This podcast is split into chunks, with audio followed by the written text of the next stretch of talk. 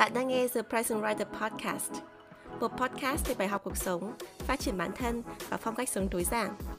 Podcast được host bởi Chi Nguyễn, tiến sĩ giáo dục tại Mỹ, blogger và tác giả một cuốn sách về chủ nghĩa tối giản. Nào, hãy cùng Chi lắng nghe, trải nghiệm và thay đổi cuộc sống. Xin chào tất cả mọi người, chào mừng các bạn đã trở lại với The Present Writer Podcast. Mình là Chi Nguyễn. Tập podcast ngày hôm nay là một tập podcast rất là đặc biệt bởi vì mình sẽ cùng các bạn quay trở lại một giai đoạn thời quá khứ mà nó vừa huy hoàng nó lại còn vừa rất là nông nổi của mình. Đấy là cái thời mà mình còn học đại học và mới ra trường.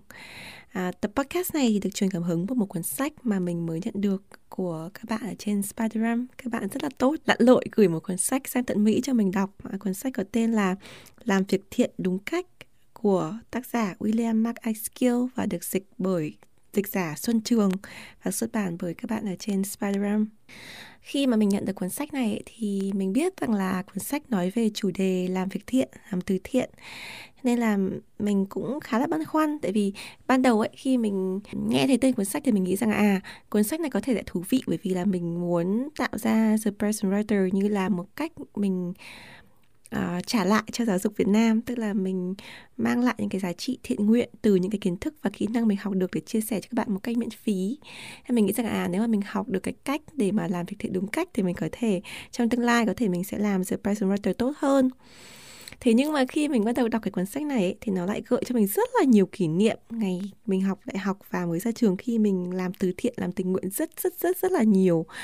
Tức là mình đọc nó thì mình hy vọng là mình sẽ có cái dự tính về tương lai nhưng mà thực ra nó lại giúp cho mình quay trở lại thời quá khứ. Và cuốn sách đấy nó khiến cho mình nhận ra rằng là cái hành trình của mình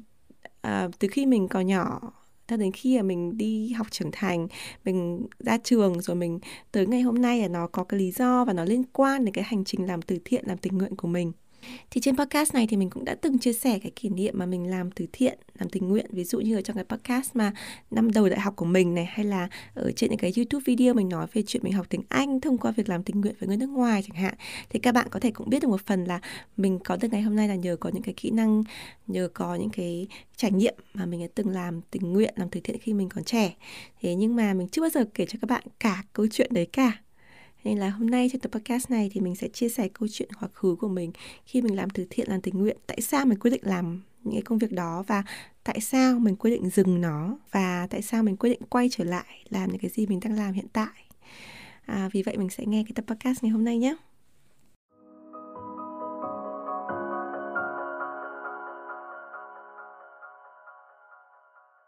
Trước khi đi vào kể câu chuyện cá nhân mình ấy, thì mình muốn nói một chút về cuốn sách và mình sẽ cố gắng không tiết lộ nội dung cụ thể cuốn sách nhưng mà mình sẽ tóm tắt cho các bạn cái chương mở đầu cái chương chương đầu tiên của cuốn sách ấy, nó sẽ mở ra cho các bạn một cái câu chuyện rất thú vị. Một lần nữa cái cuốn sách mình đang đọc đấy là cuốn làm việc thiện đúng cách bởi tác giả William Mark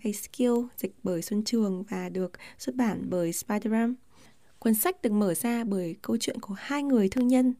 À, người đầu tiên ấy là một người mà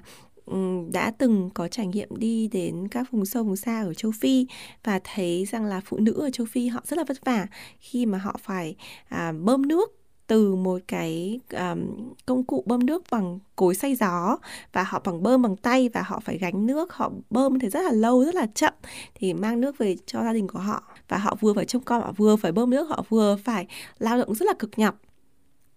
thì người này tình cờ lại nghe thấy được một cái sáng chế là có sử dụng một cái máy bơm được à, thiết kế bằng một cái đu quay. Tức là thay vì dùng cối xay gió thì cái công nghệ này người ta đu quay tức là à, mình có thể đu quay à, quay vòng tròn và sẽ tạo ra được lực bơm nước thì người thương nhân này ông rất là thích và ông quyết định là ông sẽ dồn hết tất cả tiền bạc, thời gian hàng năm trời để đầu tư mua lại cái bằng sáng chế đấy để xem có thể làm sao để biến cái ý tưởng sáng chế này thành những cái máy bơm nước cho những người phụ nữ ở châu Phi rất là ý tưởng rất là nhân văn.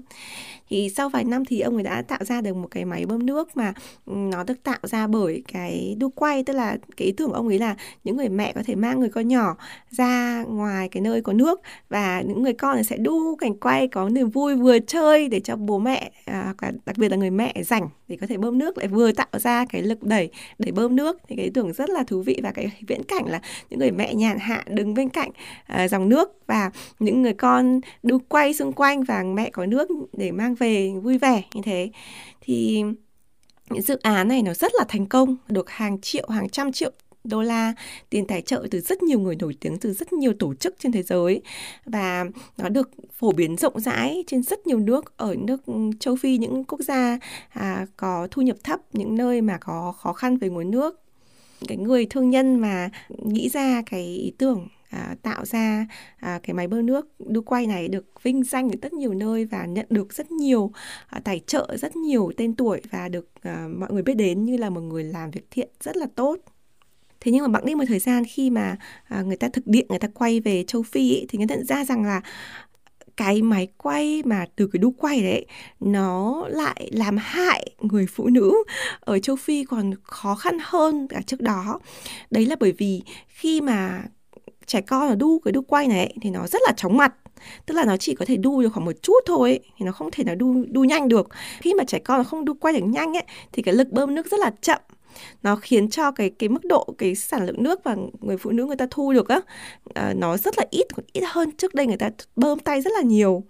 Và nó dẫn đến tình cảnh là ấy, những cái người phụ nữ này ấy, họ lại vừa phải trông con họ vừa đứa con họ lại vừa đu quay chứ không phải đứa trẻ con đu quay và họ phải đu quay chóng hết cả mặt. Mà trong khi đó cái lượng nước không được như ngày xưa họ rất là muốn quay lại cái thời xưa được bơm nước bằng tay vất vả thế. Mà họ vẫn muốn họ muốn đổi lại cái thời gian được bơm nước bằng tay. Nhưng mà rất là tiếc là rất nhiều cơ sở ở châu Phi họ đã đồng ý để um, lắp đặt cái máy bơm nước mới rồi thì họ nhận được cái tài trợ, họ được hoan hô, họ mong muốn nhận được cái tiền tài trợ nên là họ ủng hộ cái dự án bơm nước bằng đu quay này. Do vậy là từ một cái ý tưởng nó rất là nhân văn và được tài trợ rất nhiều nơi, được vinh danh thế nhưng mà cái kết quả nó lại không đúng như là kỳ vọng và thậm chí lại có thể làm hại cả cái đối tượng mà mình muốn ủng hộ, mình muốn giúp đỡ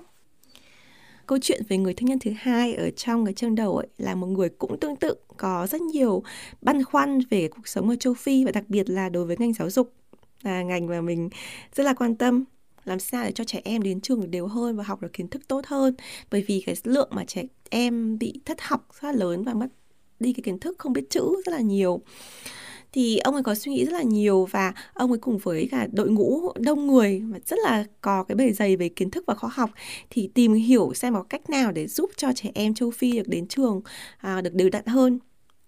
Thì ông ấy nghĩ ra rất nhiều cách nhưng mà cái sự khác biệt của cái người thương nhân này cái người làm từ thiện này với cái người mà mình vừa kể về cái dự án um, đu quay bơm nước ấy, là ông này rất là coi trọng về à, khoa học. Do vậy ông ấy muốn rằng là tất cả những cái ý tưởng mà ông ấy tạo ra đều phải có kiểm chứng bằng một cái mà trong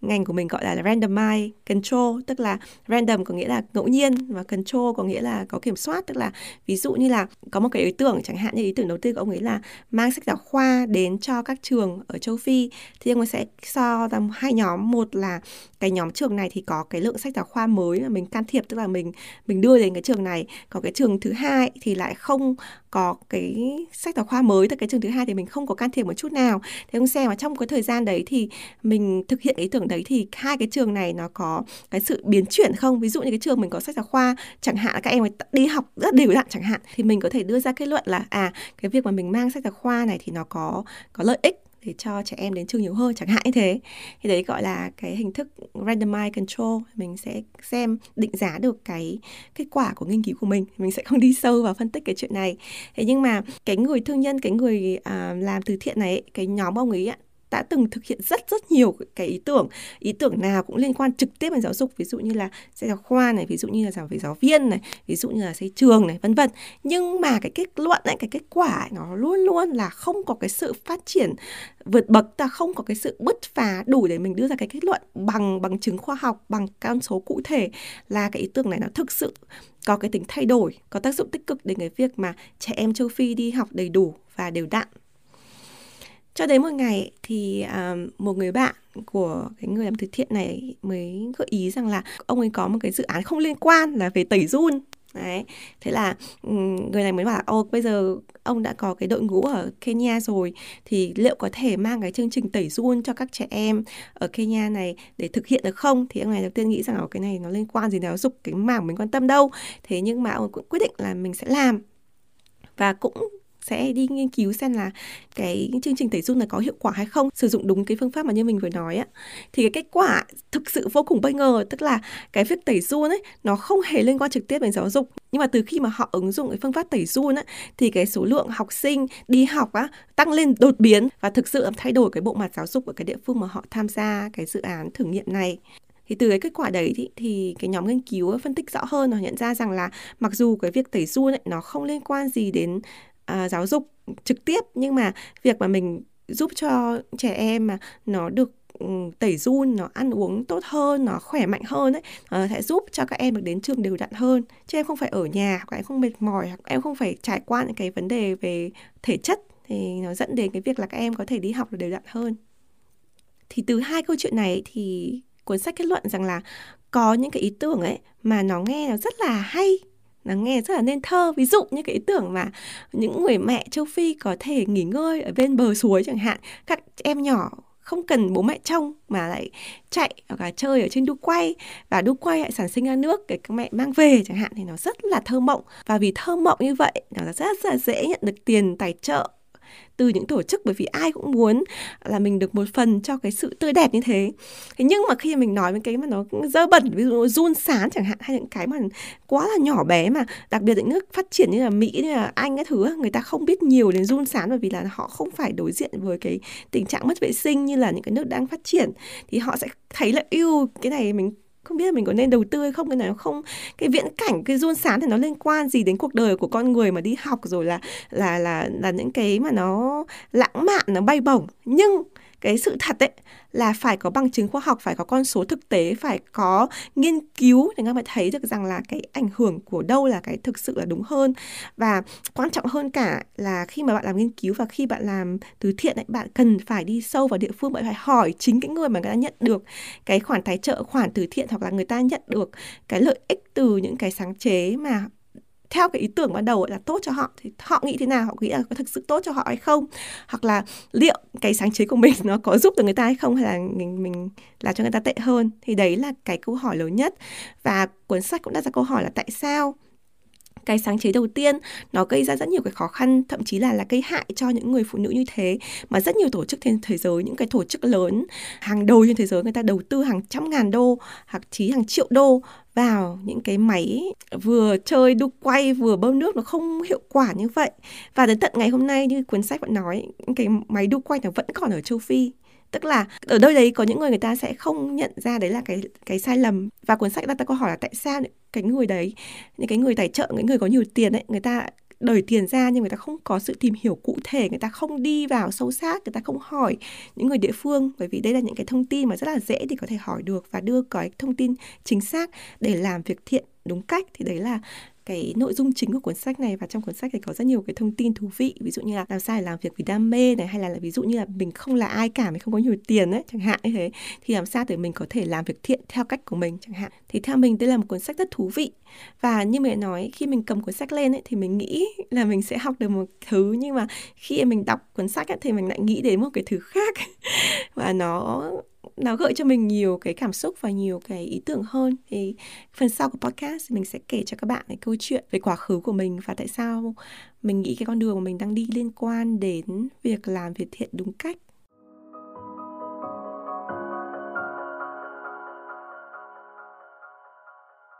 Mình bắt đầu bước vào con đường đi tình nguyện và từ thiện khi mình bắt đầu vào đại học thì mình học đại học Hà Nội thì trong khoa của mình thế là khoa quốc tế trường đại học Hà Nội thì có cái phong trào làm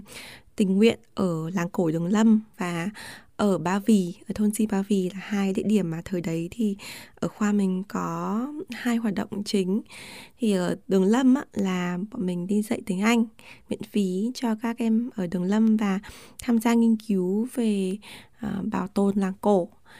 thứ hai thì ở thôn Di Ba Vì thì là những dự án mà mang tính cứu trợ nhiều hơn. Ví dụ như là mình mang quần áo cũ này mang đồ ăn này hay là mình dạy cho các em về um, dinh dưỡng về vệ sinh này mình uh, xây dựng tủ sách chẳng hạn như thế. Thì là những cái dự án mà nó liên quan đến những cái nhu cầu thiết yếu hơn. Thì khi mình bắt đầu tham gia tình nguyện á thì mình tham gia thứ nhất là bởi vì mình rất là muốn được tham gia cái hoạt động gì đấy để cho mình năng động hơn. Vì là khi mình học cấp 3 thì mình khá là nhát và mình không có nhiều cái kỹ năng ấy. Tại vì à, mình cũng có suy nghĩ ví dụ như là tiếng Anh của mình hồi đấy thì kém này rồi là uh, mình học thì bằng tiếng Anh nữa nên là cái gì mình cũng thấy yếu, yếu hơn các bạn á. Thì mình không có nhiều kỹ năng và mình cũng không giỏi kiến thức chuyên môn thì có cái gì để mình có thể làm được mà không có đòi hỏi quá là nhiều? Thì mình chỉ có nghĩ đến là đi làm từ thiện làm tình nguyện.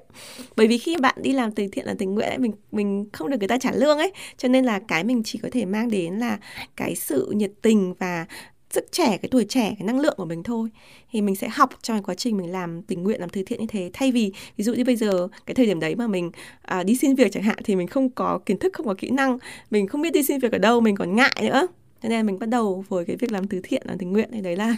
cái khởi điểm của mình. Nó khá là thấp.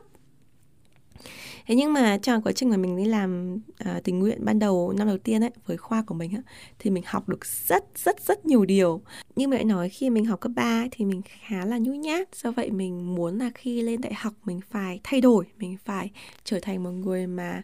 Ờ, kiểu như là cởi mở hơn, rồi là mình học thêm những kiến thức mới à, mình học tốt hơn. Thì cái quá trình làm từ thiện nó làm tình nguyện, làm dạy cho mình rất rất nhiều điều. Đặc biệt trong số đó là kỹ năng lãnh đạo. Thực sự á, bạn nghĩ mà xem, có ai ra cho một con bé mà bé tí xíu mà cái gì không biết? Mà được làm lãnh đạo, làm làm leader của một nhóm tình nguyện không? nhưng mà ngày xưa khi mình đi làm tình nguyện ấy, thì ban đầu mình đi làm với các anh chị khóa trên. Đấy. Thế xong rồi mình có những người bạn mình cũng tham gia. Nhưng mà tại vì sau một thời gian ấy, thì mọi người tốt nghiệp này, hay là các anh chị bận này, rồi anh chị không đi đều á. Thế nhưng mà mình ấy, thì kiểu như là mình rảnh và mình rất là muốn học thêm ấy. Cho nên mình lại trở thành cái đứa đi đều nhất và đi chăm chỉ nhất và mình lôi kéo các bạn mình đi cùng để cho mình đỡ buồn. Thì mình lại dần dần mình lại là một người mà khá là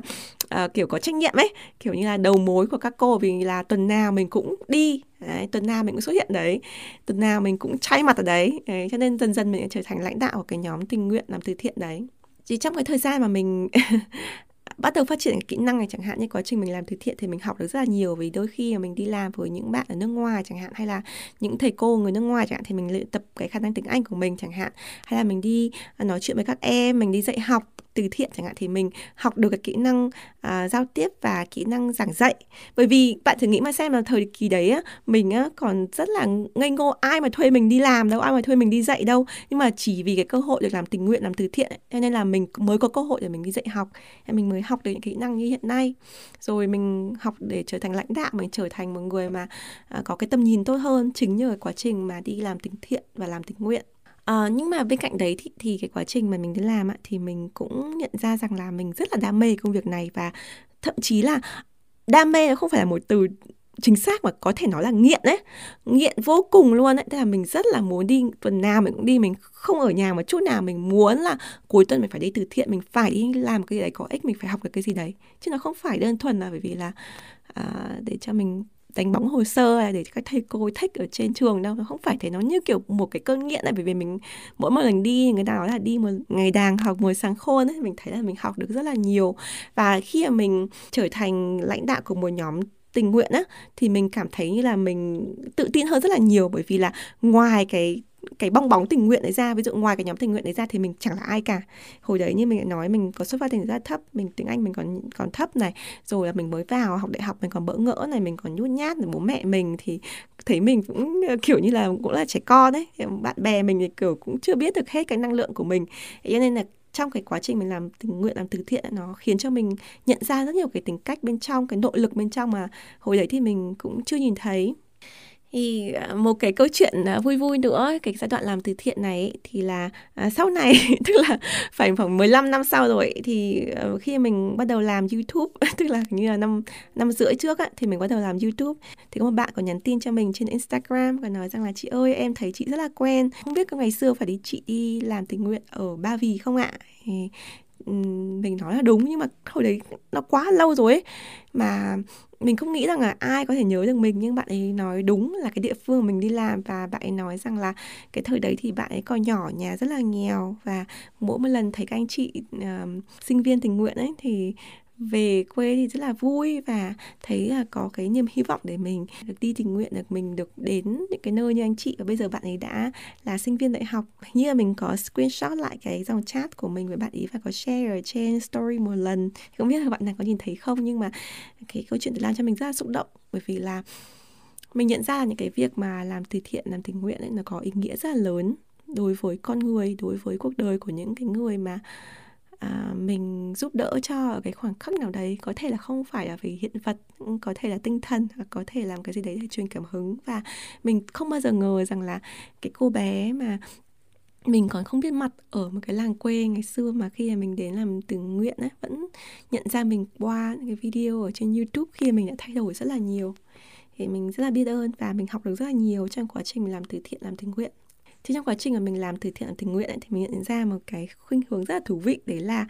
khi mà các anh chị tham gia tình nguyện á các anh chị lớn hơn tuổi mình ở khóa trên á họ tham gia tới một thời điểm ở đấy là họ ngừng không tham gia nữa. Thậm chí cả những cái người mà rất là sôi nổi rất là giỏi và rất là đam mê rất là có nhiệt huyết về tình nguyện á. Họ cũng làm ở một giai đoạn họ thôi. Và mình có thích thì mình hiểu không biết bao giờ mình có dừng lại như anh chị không? Bởi vì là mình quá yêu cái việc này, mình yêu mức độ là cái này ngoài lề một chút mà ngày xưa bạn trai nào á mà kiểu có để ý đến mình ấy, thì ý như rằng bạn đấy sẽ phải chở mình đi làm đủ thứ. Ví dụ như là đi mua đồ này, rồi là đi tình nguyện này, rồi là đi chở đồ này, rồi là có những bạn còn phải đi, kiểu như là, không phải là sinh viên ở trường đấy, nhưng mà cũng phải giúp cho đội tình nguyện của mình. Có rất nhiều thứ ngày xưa, hồi nhỏ thì có rất nhiều thứ nó buồn cười. Nhưng mà ý mình muốn nói rằng là mình thích đến mức độ như thế, tức là cái cuộc sống của mình, kể cả cái việc hẹn hò hay là ba mẹ mình cũng bị mình lôi kéo tham gia vào việc làm tình nguyện, rồi bạn của ba mẹ mình cũng tham gia. Là mình, tức là hồi như có một thời điểm á, khoảng độ năm 2009 2010 là 100% cuộc sống của mình chỉ có tình nguyện. Mình học tiếng Anh, mình học cả những cái uh, về giáo trình, học về những cái chuyên môn cũng trong quá trình làm tình nguyện chứ mình có nhiều khi mình không đi học ở trường nhưng mình học được rất là nhiều uh, những cái kiến thức chuyên môn từ thầy cô mà đi tình nguyện cùng với mình hay là những cái chuyến đi uh, tình nguyện ở xa nó dạy cho mình rất nhiều thứ nhưng mà trở lại câu chuyện là khi nào đấy thì mình quyết định là mình dừng thì uh, spoiler là mình có dừng và mình dừng hẳn. Sau khi mình đi làm năm đầu tiên thì cái câu chuyện này mình sẽ kể tiếp cho các bạn.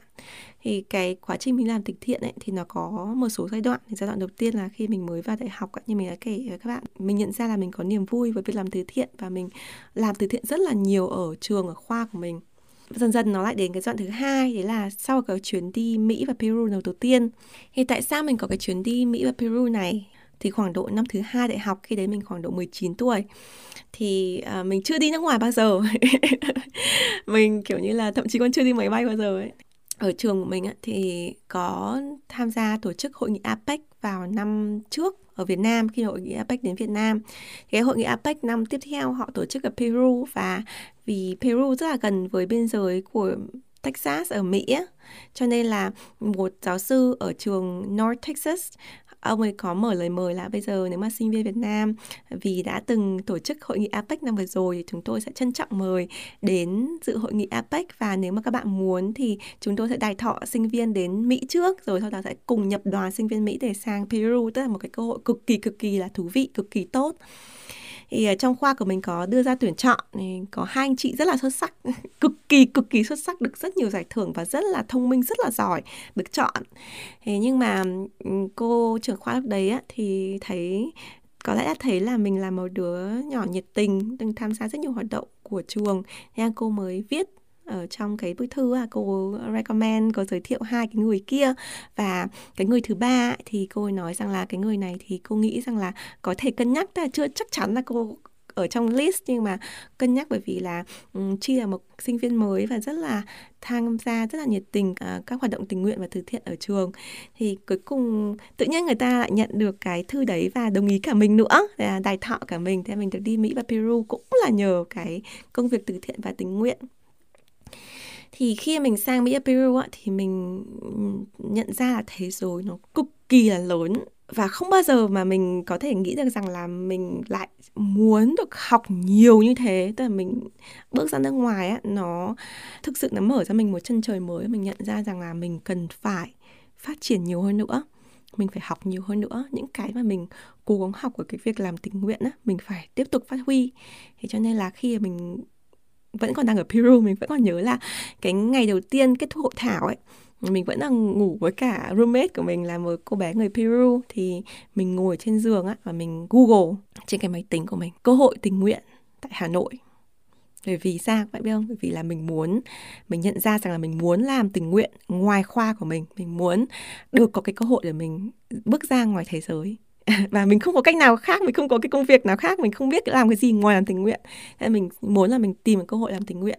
Thì trong cái quá trình mình tìm thế thì mình tìm ra được um, một cái cơ hội mình vẫn còn nhớ nó tên là giáng sinh bên rừng bệnh tức là một cái cơ hội làm tình nguyện với tổ chức VPV à, hay còn gọi là Volunteers for Peace Việt Nam, tổ chức tình nguyện vì hòa bình, là một tổ chức mà mình không biết bây giờ còn hoạt động hay không nhưng mà là kết nối các bạn trẻ Việt Nam với những bạn ở nước ngoài cùng làm từ thiện với những mục đích như là hòa bình nhân văn và mang lại niềm hạnh phúc cho những cái đối tượng mà khó khăn hơn. Thì Giáng sinh bên giường bệnh có nghĩa rằng là mình sẽ tổ chức những cái hoạt động Giáng sinh cho những em bé ở Viện Nhi Trung ương và mình tham gia thì cũng có phòng phỏng vấn. Thì đấy là bắt đầu cái con đường mà mình nói là giai đoạn 2 tức giai đoạn 1 là ở trong khuôn viên của khoa của mình thôi. Còn giai đoạn 2 thì mình bắt đầu đi làm từ thiện ở um, những cái tổ chức khác. Và trong cái đầu tiên và cái tổ chức đầu tiên là VPV đầu tiên ấy, thì mình mới làm từ thiện uh, với những cái bạn mà mình không có quen tức là những bạn sinh viên ở những trường đại học khác và họ đến từ những cái uh, nền văn hóa và những cái quê hương địa phương khác với mình. Bởi vì ngày xưa khi mình học đại học Hà Nội học uh, ngoại ngữ Hà Nội ấy, thì chủ yếu các bạn là từ Hà Nội uh, vì là học tiếng Anh ấy. Mình thấy ngày xưa uh, thì cũng đúng là do uh, vùng miền nó cũng có sự uh, đầu tư được bình đẳng. Cho nên là mình thấy là những cái bạn học tiếng Anh thì thường là ở Hà Nội hay những cái thành phố lớn hơn. Thế nhưng mà khi mình làm từ thiện ấy, thì các bạn ở những cái trường kỹ thuật hay là những cái trường à, kinh tế chẳng hạn thì các bạn đến từ nhiều nơi từ nhiều địa phương và từ nhiều nền văn hóa khác nhau hơn nên mình học được rất là nhiều. Thì năm đầu tiên thì mình chỉ làm một chân chạy. Thì mình còn nhớ là năm đầu tiên mình làm giáng sinh bên rừng bệnh ấy thì công việc của mình là đi sơn tường mình vẽ tường ấy để vẽ những cái hình dễ thương cho các bé thì um, mình có cái một cái tài lẻ đấy là vẽ mình rất là thích vẽ tường. Và ờ, về sau này cũng thế là cái cái mà một trong những cái tài năng của mình ấy là về cái việc làm từ thiện làm tình nguyện là mình chuyên à, phụ trách tổ vẽ tường. Mình đã từng vẽ tường cho rất nhiều điểm trường và từ trường mẫu giáo trường tiểu học đến trường trung học ở rất nhiều nơi ở Việt Nam. À, mình có lưu giữ một số hình ảnh có thể khi nào đấy mình sẽ chia sẻ cho các bạn nhưng mà có một thời gian mình rất thích vẽ tường và thậm chí mình còn vẽ tường cho chính căn phòng của mình nữa bởi vì nó khiến cho mình gợi nhắc cho mình cái kỷ niệm ngày xưa mình mình làm từ thiện làm tình nguyện thế nhưng mà trong cái quá trình mà mình mình làm chân chạy thế thì mình hóng được rất nhiều thông tin. Ví dụ như mình hóng được là tổ chức PPP họ đang tuyển tiếp tục tình nguyện viên cho một cái dự án về môi trường ở giáo xuân này chẳng hạn. Mình à, nghe hóng là à, ban à, tổ chức á ở VPV họ cũng đang tuyển tình nguyện viên chẳng hạn. Mình hóng như thế thì mình rất là muốn là mình sẽ dần dần mình uh, đi sâu vào tổ chức hơn, mình sẽ phát triển nhiều hơn. Mình rất là thích công việc tình nguyện ở ở VPV và mình thực sự ấy, từ bên trong mình rất rất là muốn học ấy. Mình muốn là làm sao đấy thì mình thoát ra khỏi cái cái bong bóng ở trong trường đại học Hà Nội, ở cái khoa của mình là mình muốn là mình có cái cơ hội khác thế dần dần mình phát triển là mình à, tiếp tục mình làm ở trong VPV làm từ thiện. Đấy cái này hoàn toàn không được trả phí một chút nào ấy. Mình bỏ tiền túi một trăm phần trăm tiền xăng xe rồi mình đi khắp nơi. Rồi là nhiều khi mình đi à, còn nhiều khi mình còn bỏ rút ba mẹ mình để lấy quần áo cũ này hay là sách chuyện cũ này đồ dùng cũ ở nhà mình cũng từ thiện hết rồi mình đi xin tài trợ nữa. Ngày xưa mình đi xin tài trợ, mình từng đi xin tài trợ tiền mặt, mình từng xin tài trợ thuốc, mình từng đi xin tài trợ gấu bông. Thậm chí mình còn đi xin tài trợ ở những cái nơi mà in đề can ấy, để lấy được những cái biển mà họ ví dụ như là họ in ra những cái biển mà nhựa mà nó bị hỏng á, thì mình xin về để mình làm cái thủ công. Và tức là mình đi làm rất nhiều thứ và cũng chính vì cái cái trải nghiệm mà nó dạy cho mình rất nhiều cái kỹ năng. Mà đến ngày hôm nay các bạn hỏi là, ủa, tại sao chị biết nhiều như vậy? Ấy? là chính bởi vì ngày xưa mình phải làm rất nhiều thứ để có thể có được chi phí cho những cái dự án từ thiện, làm tình nguyện của mình thế nhưng mà fast forward tour nhanh đến khoảng độ năm một năm sau tức là cái giáng sinh bên rừng bệnh năm đầu tiên mình làm ở bệnh viện nhi á thì đến là mình là chân chạy mình chỉ là một người tình nguyện viên mới. Thì đến mùa giáng sinh năm sau mình lại trở thành leader của cái chương trình uh, giáng sinh bên rừng bệnh đấy. Mình lãnh đạo các bạn làm những cái uh, chương trình cho các em ở bệnh viện nhi. Và mình vẫn còn nhớ là đấy là năm đầu tiên mà mình có cơ quan đài truyền hình quốc gia VTV đến phỏng vấn mình lần đầu tiên. mình xuất hiện trước uh, truyền hình và mình nói về về tình nguyện. Mình rất rất tự tin. Mình vẫn còn nhớ là có rất nhiều người quen nhắn theo mình nói oh, nhìn thấy chi trên tivi rất là tự tin khác hẳn chi bình thường. Vì bình thường mình rất là nhát. Nhưng mà bởi khi mình làm từ thiện thì mình rất là yêu công việc đấy cho nên là mình rất là tự tin thì đấy là cái câu chuyện cái cái giai đoạn tiếp theo thì mình tham gia rất nhiều dự án và tổ chức. Rồi à, mình dần dần mình leo đến cái vị trí lãnh đạo và mình tiếp tục training cho các bạn mà làm tình nguyện viên mới. Mình trở thành như kiểu là một người khá là chuyên gia về lĩnh vực từ thiện và tình nguyện và mình tham gia rất nhiều dự án. Ví dụ như là dự án về môi trường ở Gia Xuân này rồi dự án xây nhà um, Habitat for Humanity ở Kẻ Sặt này rồi những cái dự án về sách về giáo dục rất rất là nhiều. Mình tham gia khá là nhiều thứ. À, và đến đỉnh cao của cái việc đó là mình cùng với một số anh chị em đã từng làm tình nguyện cùng với nhau thời gian rất là dài lập ra một tổ chức uh, phi chính phủ uh, về giáo dục tại Việt Nam để làm tình nguyện làm từ thiện. Cái việc mà mình thích để vừa đào tạo cho sinh viên mình vừa làm từ thiện. À, bạn trợ lý của mình à, bạn hạnh có thể đang nghe tập podcast này và cũng là à, thành viên đầu tiên của The Present Writer bọn mình biết nhau chính là từ cái giai đoạn mình làm từ thiện. Tại sao mình mình lại thích làm với những người mà thích làm từ thiện? Bởi vì mình biết rằng là khi mà bạn làm từ thiện ấy bạn dám làm cái gì đấy mà bạn không cần phải trả phí, bạn vẫn làm cách hết mình ấy, thì mình tin rằng là khi mà mình có thể trả chi phí cho bạn bạn có thể làm, có tốt hơn thế. Nên mình rất là thích những người mà đã từng làm từ thiện và đặc biệt là những người mà đã từng làm cái gì đó với mình thì mình rất là tin tưởng. Cái quá trình mình làm từ thiện ấy, thì mình học được rất nhiều thứ. Nhưng mà quan trọng hơn ấy, là mình quen được rất rất nhiều người tốt. Tất cả những người bạn mà mình đã từng làm từ thiện cùng với những người bạn đấy thực sự có trái tim cực kỳ cực kỳ lớn. Cho tận bây giờ mình nghĩ lại cái thời kỳ mình đi học á mình nghĩ lại những cái va vấp của mình trên đường đời sau này ấy, mình nhận ra rằng là chỉ có cái giai đoạn đấy là những người bạn tốt nhất của mình.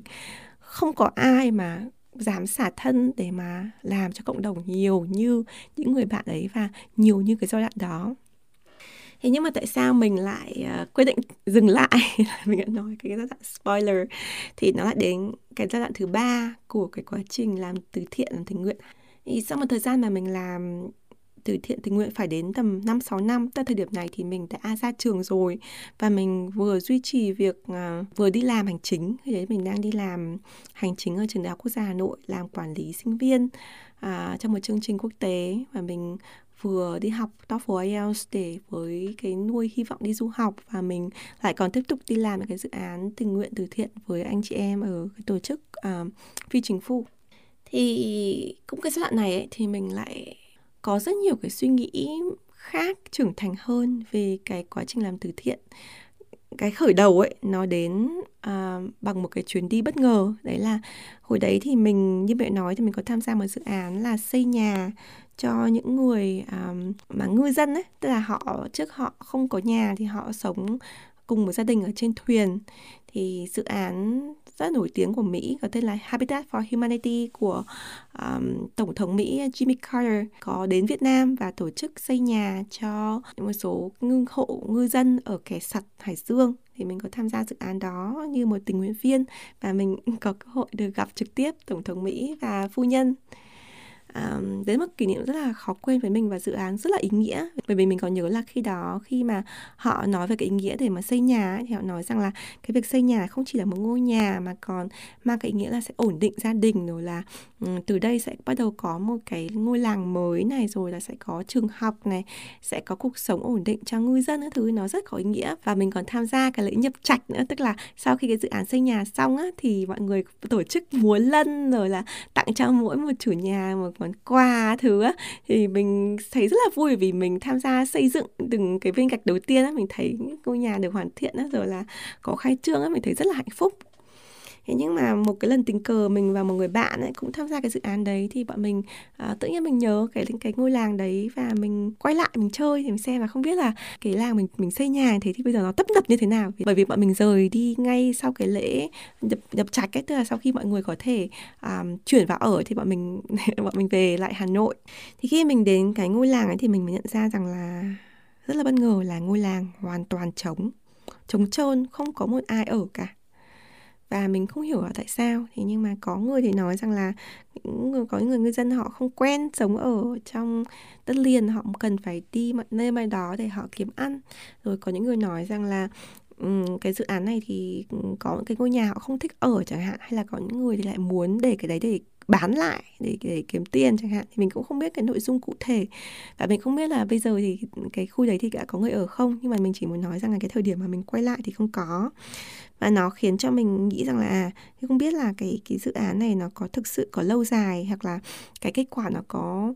thực sự là mùi mẫn ý nghĩa như là cách mà mình nghĩ hoặc là mọi người nói khi mình làm cái dự án đó. Và nó dẫn đến những cái cái, cái, cái câu chuyện khác ví dụ như là khi đấy thì mình Ờ, thứ mình làm từ thiện thì mình tham gia rất là đều đặn trong vòng một thời gian rất là dài. Nhưng mà có một cái thời gian mà khi mà mình viết luận án rồi mình đi dạy học à, và mình đi làm á thì mình không có đi làm tình, tình nguyện hàng tuần nữa. Cho nên là bẵng đi một thời gian thì mình có quay lại những cái địa điểm mình làm ví dụ như làng cổ đường lâm hay là à, ba vì chẳng hạn thôn di ba vì. Khi mà mình mình quay lại thì mình thấy có rất nhiều thứ nó vẫn như vậy. Thì mình vẫn còn nhớ là cái lần cuối mà mình ở đó thì bọn mình vừa mới khánh thành một cái uh, thư viện mình quyên góp rất nhiều sách cái ngoài lề một chút đấy là mình là một người mà rất là thích chuyện manga chuyện uh, tranh của nhật bản ấy. Và mình siêu tầm rất là nhiều ví dụ như là um, mình có rất nhiều tập truyện tranh và bây giờ mình thấy là họ bán khá là đắt siêu tầm ấy. Ví dụ như mình có tất cả các bộ và mình giữ rất là đẹp mình thậm chí còn bọc ni lông cái thứ ấy. Nhưng mà khi mà mình xây xong được cái thư viện á thì mình quyết định là mình sẽ không giữ lại bất kỳ một cái bộ sưu tập nào nữa. Mình mình tặng lại cho um, thư viện đó để các em đọc. Thì đấy là cái tâm huyết của mình. Thì khi mình quay lại thì các em vẫn còn nhớ mình rất nhiều em đã trưởng thành đã lớn. Mình nói là ô các em có hay đến đây đọc sách không? Thì em nói là không không chị ạ à, cái này người ta không mở cho bọn em vào đọc. Thì mình rất là ngạc nhiên mình bảo là wow mình làm rất nhiều công sức mình mở một cái thư viện như thế mà tại sao các em không được đọc? Thì có một số em nói rằng là không ai mở cửa cho em đọc. Khi mà em vào đọc thì các cô chú rất là khó tính á. Không muốn các em cầm á sợ bị hỏng sách hay là sợ các em mang về nhà này. Cái thời điểm đấy thì mình mới nói chuyện với các anh um, lãnh đạo thôn á. Và cũng là uh, cái trưởng nhóm mà làm cái dự án về thư viện á. Thì anh ấy có nói thêm một số cái lý do từ cái phía của người quản lý là anh ấy không có người để mà ở thư viện kiểm soát như thế ra vào không có thủ thư kiểu như vậy. Và um, trẻ em ở đây thì uh, các em ý kiểu như là cũng không có biết nhiều thông tin về thư viện này và à, khi mà đến thì không có được cái quy trình để mà đọc sách hướng dẫn đọc sách tốt á. À, vân vân vân vân. Tức anh có rất nhiều lý do và rất nhiều cái điều khác nữa khiến cho mình nhận ra rằng là à mình làm ra một cái dự án thư viện mình xây được một cái nhà đẹp như vậy để cho các em có điều kiện em đến đọc sách. Rồi ờ, khi mà mình khánh thành mình đã từng suy nghĩ rằng là mình trao cho các em cái bộ sưu tập sách mà mình rất là trân trọng này. Bởi vì mình cứ tưởng tượng trong đầu mình là em sẽ đọc sách với cái niềm vui rồi ngày nào cũng qua đây lấy sách các thứ rồi những cái lời hứa của địa phương rồi những người tài trợ nó khiến mình cảm thấy rằng là mình làm việc thiện thì mình rất là hạnh phúc. Nhưng mà cái kết quả ấy, mình nhận ra rằng là nó không được bền vững và nó không được như mình mình muốn à, ngoài ra còn rất nhiều cái câu chuyện khác nữa mình không muốn kể vì là cái podcast nó là quá là dài so với cái ý tưởng ban đầu của mình. Vì là uh, cái câu chuyện cái hành trình mình làm từ thiện nó kéo dài rất là nhiều năm. Nhưng mà ừ, chốt lại là đến một giai đoạn nào đấy thì mình nhận ra rằng là thực ra những cái công việc mà mình làm từ thiện ấy, thì nó đúng là nó cũng có ích nhưng mà nó không có cái ích lợi ích lâu dài. Và nó không thực sự mang lại cái hiệu quả à, lớn như mình nghĩ chẳng hạn như là mình nghĩ rằng là mình có thể đến để làm từ thiện cho các em một bữa ăn ngon hoặc là vài cái kẹo hay là một vài cuốn sách hay là một con thú bông hay là ví dụ một vài bộ quần áo cũ ừ thì mình có thể làm như thế được. Mà sau đó là cái gì? Đấy. sau đó là các em lại quay trở lại đói nghèo rồi là những cái dự án của mình mình có rất nhiều tham vọng, kỳ vọng nhưng mình không có ở đó. Mình không có điều kiện để mình ở đó, là mình không có nhân lực, không có nguồn lực để mình nuôi nó được lâu dài bền vững thì nó sẽ ở đấy và nó là một cái có thể thậm chí là còn tổn hại cho những cái người mà mình muốn hưởng lợi ích bởi vì nó khiến cho các em nhận ra rằng là có người muốn giúp ấy, nhưng mà lại có những rào cản chẳng hạn. Hay là à nó khiến các em nhận ra rằng là em đang chờ đợi một bàn tay đến giúp. Là có rất nhiều cái suy nghĩ mà mình đã suy nghĩ những cái điều này khi mà mình mới ngoài 20 tuổi. Là một trong những cái điều mình nhận ra rằng là mình ngừng làm làm tình nguyện, hoặc là ngừng làm tình nguyện theo cái cách mà mình mà mình làm trước đây, tức là mình bán thời gian, bán năng lượng để làm những cái điều mình nghĩ rằng là nó mang lại lợi ích cho cộng đồng, nhưng mà thực ra nó không được lâu dài. Thì nó dẫn đến rất nhiều cái hành trình về sau này mình tìm lại bản thân, mình thử tìm hiểu xem là ở trước nay trong cuộc đời thì mình thấy rằng là cái điều thứ nhất mình có thể làm đấy là làm tình nguyện, làm từ thiện. Nhưng mà bây giờ mình quyết định mình ngừng làm.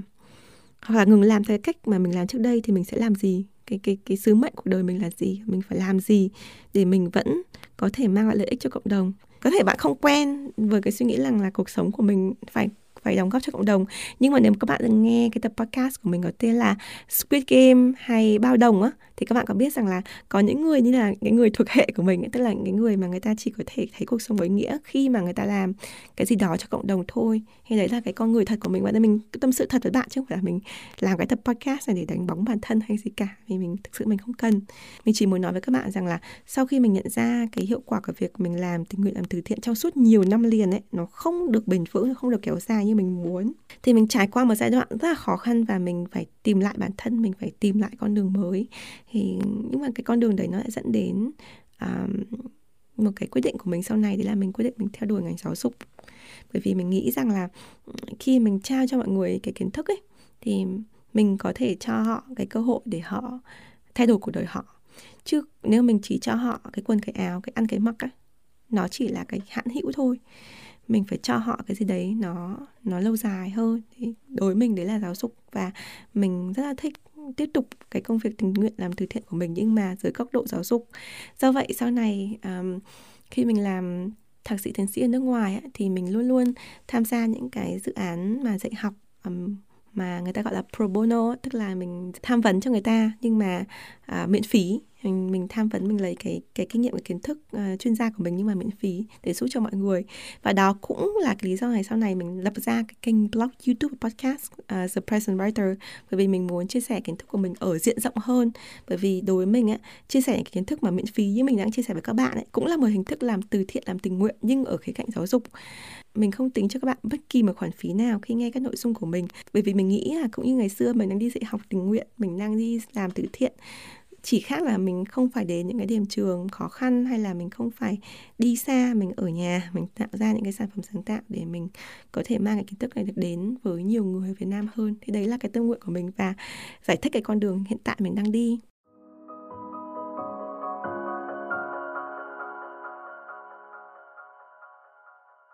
Quay trở lại câu chuyện làm từ thiện đúng cách thì điều mình học từ cuốn sách À, mà mình giới thiệu các bạn từ ban đầu thì link mình sẽ để show notes cho các bạn tham khảo để các bạn quan tâm thì đấy là khi mình làm từ thiện ấy, thì ai cũng bắt đầu với một cái dụng tâm tốt, với cái ý nghĩa là mình sẽ giúp đỡ cho cộng đồng. Mình sẽ tạo ra cái gì đấy để cho cái cuộc sống của mọi người đỡ đau khổ đỡ khó khăn hơn. Đấy là cái tâm nguyện của tất cả mọi người. Nhưng mà cái người mà làm từ thiện, làm thiện nguyện đúng cách á, người ta sẽ không chỉ dựa vào cảm tính, mà người ta sẽ phải có cái chiến lược cụ thể những cái việc người ta làm ấy, thì người ta phải có sự gắn kết rất là cụ thể với địa phương, với cái đối tượng mà người ta làm từ thiện, làm tình nguyện. Ví dụ như là bạn làm từ thiện cho trẻ em nông thôn chẳng hạn, thì ở làng nào cụ thể, thôn nào, bạn nên đến tận nơi để hỏi các em các em cần cái gì? Nếu mà mình có ý định để làm cho em cái này, các em có thích không? Chẳng hạn thế. Mình phải kết nối cụ thể với cái người mà người ta đang cần mình để hỏi ý kiến họ tôn trọng họ, chứ không phải là mình là đấng cứu thế, mình đến để mình giúp cho họ. Thứ hai là mọi cái công việc mình làm mọi cái dự án ấy, nó đều phải có cái sự đo lường theo khoa học. Như vậy nói mình có thể so sánh, ví dụ như là trước khi mình có cái can thiệp, mình có cái dự án này vào, thì cái làng xã như thế nào và nó có thay đổi rõ ràng hay không? Và cái thay đổi này không phải chỉ mình nhìn vào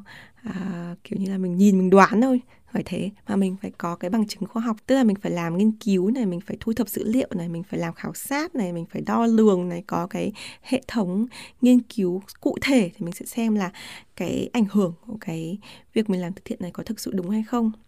Và cái cuối cùng ấy và cũng là cái điều mà mình chăn trở ấy, làm sao để có thể làm từ thiện mà nó lâu dài và bền vững. Đặc biệt ấy, là những cái bạn làm từ thiện ấy, như là mình khi mình còn trẻ thì mình rất là ít kinh nghiệm mình chỉ có thể đưa cho các bạn cái năng lượng của mình, cái tuổi trẻ của mình thôi. Và nếu mình biết những cái gì mình biết ngày hôm nay mình quay lại, mình vẫn làm được cái điều đó. Tất kể cả mình biết rằng là à cái này nó không có hiệu quả lâu dài, mình vẫn làm, bởi vì là mình không có gì để hối hận cả. Mình làm được tất cả những cái gì mình học và những cái gì mình trưởng thành ngày hôm nay, mình nhờ vào cái việc làm từ thiện, làm tình nguyện rất là nhiều. Và mình có lẽ nói một cái thành thật thì có lẽ là mình nhận được nhiều hơn những cái người mà mình làm từ thiện mình mình nhận được nhiều hơn các bạn rất là nhiều. Và mình rất biết ơn về điều đó. Nhưng mà nếu mà bây giờ mà nói rằng là với những cái gì mà mình biết á, mình, tương lai mình có làm cái việc đó không không ấy, cái làm từ thiện bằng cái cách cũ của mình không ấy, thì câu trả lời là không. Và có lẽ là cái con đường mà làm tình nguyện làm từ thiện trước đây theo hội, theo nhóm á, nó khiến cho mình có rất nhiều cái cái suy nghĩ, cái đắn đo mà đến tận ngày hôm nay thì mình hay làm một mình. Tức là cái nội dung nào mình làm cho cộng đồng ấy thì mình hầu như là một mình. Tức là bây giờ mình đã có team the present writer giúp cho mình biên tập rồi là làm hình ảnh làm hậu kỳ. Nhưng mà những cái ý tưởng và những cái thông điệp ấy mình đều cố gắng làm mình làm một mình chứ mình không chịu ảnh hưởng bởi bất kỳ bên nào. Bởi vì mình muốn rằng là cái kết quả của mình ấy, nó phải ở trong tầm kiểm soát của mình và mình phải thấy được cái sự um, khác biệt cái tầm ảnh hưởng của mình tích cực như thế nào đối với cộng đồng. Đấy thế nên là mình mới à, đi theo con đường này. Và mình vẫn đang học thêm để mình có thể làm việc thiện đúng cách hơn. Có thể có những người nói rằng cái công việc mình làm không phải là việc thiện bởi vì mình cũng có kiếm được thu nhập và mình cũng có số cái điểm lợi khác. Ví dụ như nhiều người biết đến này có nhiều cơ hội hơn vân vân vân. Thế nhưng mà ở một phần nào đấy trong mình nghĩ rằng là mình không thể làm được cái việc mình đang làm mà mình không vì cộng đồng, mà mình không nghĩ cái khía cạnh từ thiện, tình nguyện ở trong đấy. Bởi vì nếu mà mình, thực sự mình chỉ làm cho bản thân mình á thì mình sẽ chỉ làm cái khóa học trả phí, mình sẽ chỉ làm cái nội dung mà nó sẽ có password nó. Bạn phải trả phí thì bạn mới nghe được cái nội dung này. Mình vẫn chưa làm cái điều đấy. Hoặc là tương lai nếu mình có làm những cái dự án mà nó cho cộng đồng nhỏ như thế, thì mình vẫn sẽ duy trì những cái dự án cho cộng đồng lớn, những cái duy trì những cái dự án miễn phí, tình nguyện và từ thiện như mình vẫn đang làm hiện nay. Thì mình hy vọng là các bạn học được một cái điều gì đấy mà nó hữu ích trong cái tập podcast này. Tất nhiên là ngày nay thì cái quá trình làm tình nguyện làm từ thiện nó rất là khác ngày xưa mình đi làm rồi. Nhưng mình vẫn luôn khuyên các bạn còn là sinh viên còn trẻ các bạn rất nên đi làm tình nguyện làm từ thiện hoặc các bạn đi làm thêm để học thêm kiến thức uh, bổ sung thêm cái kỹ năng của mình. Và mình vẫn còn nhớ à, như in khi à, mình học được cái kỹ năng mới á mình đi đâu đó mà mình chưa từng được đi á mình mở mang kiến thức nhiều thế nào mình rất rất là vui và mình hy vọng là các bạn có cơ hội được làm cái điều đó. Và cuối cùng nếu các bạn quan tâm đến cuốn sách truyền cảm hứng cho tập podcast này có tên là làm việc thiện đúng cách bởi tác giả William Mark Iskill thì mình sẽ để đường link ở show notes cho các bạn tham khảo. Cảm ơn mọi người và hẹn gặp lại các bạn trong tập podcast tiếp theo. Bye!